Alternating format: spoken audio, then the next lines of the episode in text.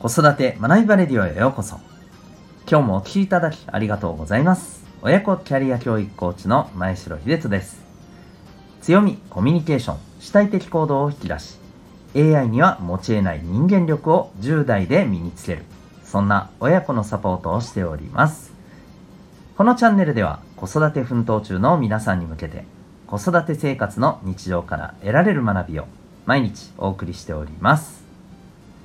今日は第700回でございます。自分が言われたらどう思う？が通用しない理由。そんなテーマでお送りしていきたいと思います。またこの放送ではママの笑顔が子供の笑顔につながる小5ベビーシッター施設長の正吾さんを応援しております。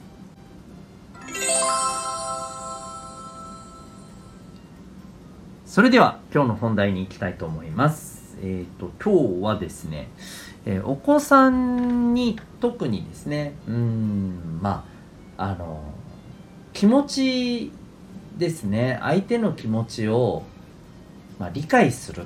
ていうことをこうしっかりと伝えたい、うんまあ、それを学んでもらいたいっていうふうな、まあ、ことについてよくやるアプローチである、ねもしあなたが同じことされたらどう感じる？それって嫌でしょ？と、うん、だからあなたもそういうことを相手にしちゃいけないんだよ。というまあいわばあの自分がされたら嫌だよねっていうことを、えー、ね、人にはしないようにしようね。といったようないわば、まあ、あの論法でもって、えーお子さんにね、うんまあ、相手への思いやり、うん、これをあの学んでもらおうっていうアプローチについてなんですけどこれ皆さんやったことありますか？でまあやったことある方ない方いらっしゃると思うんですけどやったことある方に関してなんですけどこれ結構うまくいかなかったりしません？これあのもっと言うと私たちが子供の頃だと今よりもうんひょっとしたらまだね響いていたあのアプローチ法だと思うんだけれどなんか今の子たちにはどうもなんかピンとこない反応されることが多いなと。うんそういうことってなんか感じてたりしてませんかね？私まあまあこれ聞くんですよ。うん、で実際問題私自身もあのなんかそういう感覚をね子供たちから感じるんですよね。うん、そう。まあつまり、うん、もしあなたがえっ、ー、と誰々さんに言ったことと同じことを言われたとしたらどう思うと。って言ったらあそれは嫌だと思うと来るかと思いきやうん別に何とも思わないなんですよね。うん、で実際にまあそういうことを相手の人には言ってで結果として相手の人は何らかうんまあ気持ちを害していたり傷ついていたりっていうすることがあったりするんですよ。うん、けれども、まあ、言った当人としてはいやその、ね、自分は同じこと言われても何とも思わないよ。だからあのそれを言ったんだよっていうね、うん、なんか問題だったの？それ。みたいな、うん、まあ一種そういう感覚ですね。うん、はい、で、まあ、これについてねちょっとあの話をしていこうと思うんですけど。まずこれね一つ目としてはですねいわゆる自分と相手って感覚違うよっていうことをまず理解できてない、うん、っていうところですよね。そう。相手の気持ちがわからないイコールあの自分の気持ち自分が感じるえー、こういう時ってこういう風な気持ちになるっていうのは相手だって同様だろうと、うん、だから自分が別にこれぐらい言われたって何ともあの思わないしうん、傷つきもしないよっていうことだから相手だって同じように傷つかないに決まってるな感じなんです。うん、自分と相手のあの感じ方捉え方の違いっていうのはあのまあよく分かってないっていうことこれがまず一つ大きな理由だと思うんですよね。うん、でこれはあの本当に単純な話ですけどまあ10人いたらねあの皆さん同じ事柄を聞いてもやっぱり感じ方って違うわけですよ。うん、もし仮に、えー、まあそれが同じ方向性の感情だったとしてもこの感じ方の度合いも違いますよね。うん、これを理解しないままやっぱり相手にうん、その自分と同じでしょっていう感覚で話してしまうとやっぱりこうそのね、えー、こう感じ方のこのズレからまあちょっとしたコミュニケーションのミスというかね、うん、そこは生じてしまうっていうのはあると思うんですよね。うん、でこれはもう単純にまあ人と自分って全然違うんだからねっていうことをきちんと理解していくことが重要だと思います。で、もう一つですね、で、実はこれが結構、うーん、気をつけないといけない部分だと思うんですけど、これ何かっていうとですね、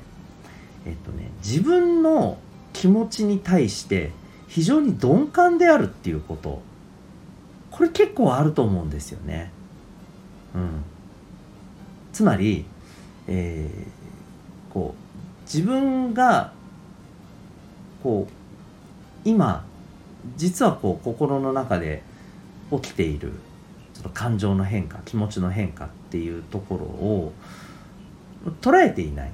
うん、まあさらっと流している。そう。そういう感覚なんですよね。簡単に言うと自分の気持ちに対して本当に鈍感であると、うん、でそれって結局相手に対する感覚も同様になってくるんですよ。つまり相手の気持ちに対しても鈍感になってくる。うん。そう。こんな風に言われてあなただったらどう思う？傷つくんじゃない？うーん傷つくのかな？よくわかんない。っていう感じです、うん、これって傷ついていないとは言えないんですよもちろんそうかもしれないしただもうどっちなのかすら分かんないんですよ。でこれなんでそう分かんなくなってるかっていうと、えー、まあ単純に自分の気持ちをこう感じ取るっていうことに対して、まあ、それまで多分やってきてないんだと思うんですよね。うん、自分あの自分の気持ちっていうのをさておきっていうことを、まあ、ずっとこう続けてきてるんだと思います。そういうあの向き合い方というか、うん、自分の気持ちに矢印が向く瞬間に何かしらそういう対処をしてきてるんだと思います。これもしかしたら過去に自分の気持ちをがっつりあの感じたことで何かしらちょっとまあもしかしたら深く傷つくっていう経験があったりして以来うん、自分の気持ちを感じ取るっていうことを特にこのネガティブな気持ちをあ感じるだろうなって思った時にもうそれを感じずに、えー、心を無にして受け流すみたいなね、うん、そうこれってあの心を無にして受け流すっていうのはね変にマイナスな感情にならないために大切に思う部分もあると思いますけれどもこれともするとですねこの自分の気持ちに対する鈍感さを作ってしまいこれ特にお子さんの場合ですね。大人だったらまたこの辺うんコントロールできるとは思うんですけど、うん、子供の場合思春期ぐらいのねお子さんの場合だとまだやっぱりこの辺が難しい。うん、で結果としてなんか辛いことをね辛いネガティブな感情をですね本当には感じなかったことにして、えー、しまうというなんか癖みたいなものがついちゃうと思うんですね。うん、でこれってでも結局のところは自分の気持ちに対してね、それを感じ取れなくなってしまうばかりか、えー、それは相手に対しても同じような感覚になってしまう。うん、つまり、えー、自分と他人のこの大事な気持ちとか感情っていうところを、まあ、ないがしろにしたようなね考え方行動を、えー、取ってしまうっていうことにもつながっちゃうんですよね。でそれによってやっぱりこう周りとの人間関係がちょっとよろしくない方向に行ってしまったりっていう、うん、そんなコミュニケーションをねしてしまうわけですよね。これ非常にもったいないですよね。はい。そうなのでまずあのー、このあなたがこう言われたらどう思うっていうことに対してえ別に自分よくわかんない何とも思わないけどねっていう人はおそらくこの2つのうちの1つもしくは両方のことが背景にあると思うんです。うん。はい。なので、えー、まあ、まずは、えー、自分と他人の違いっていうところをまず理解しましょうということ。で、一方で、うん、やっぱり自分の気持ちを、あの、そもそも普段からキャッチするようにね、うん、ちょっとこう、あの、習慣をつけていくことがね、大事なんじゃないかなというふうにね、思います。はい。ということで、えー、ね、お子さんに相手の気持ちを理解して、もらいたいと、もっとその辺のところを感じられるようになってもらいたいっていうのであれば、この2点注意してみてはいかがでしょうかというお話でございました。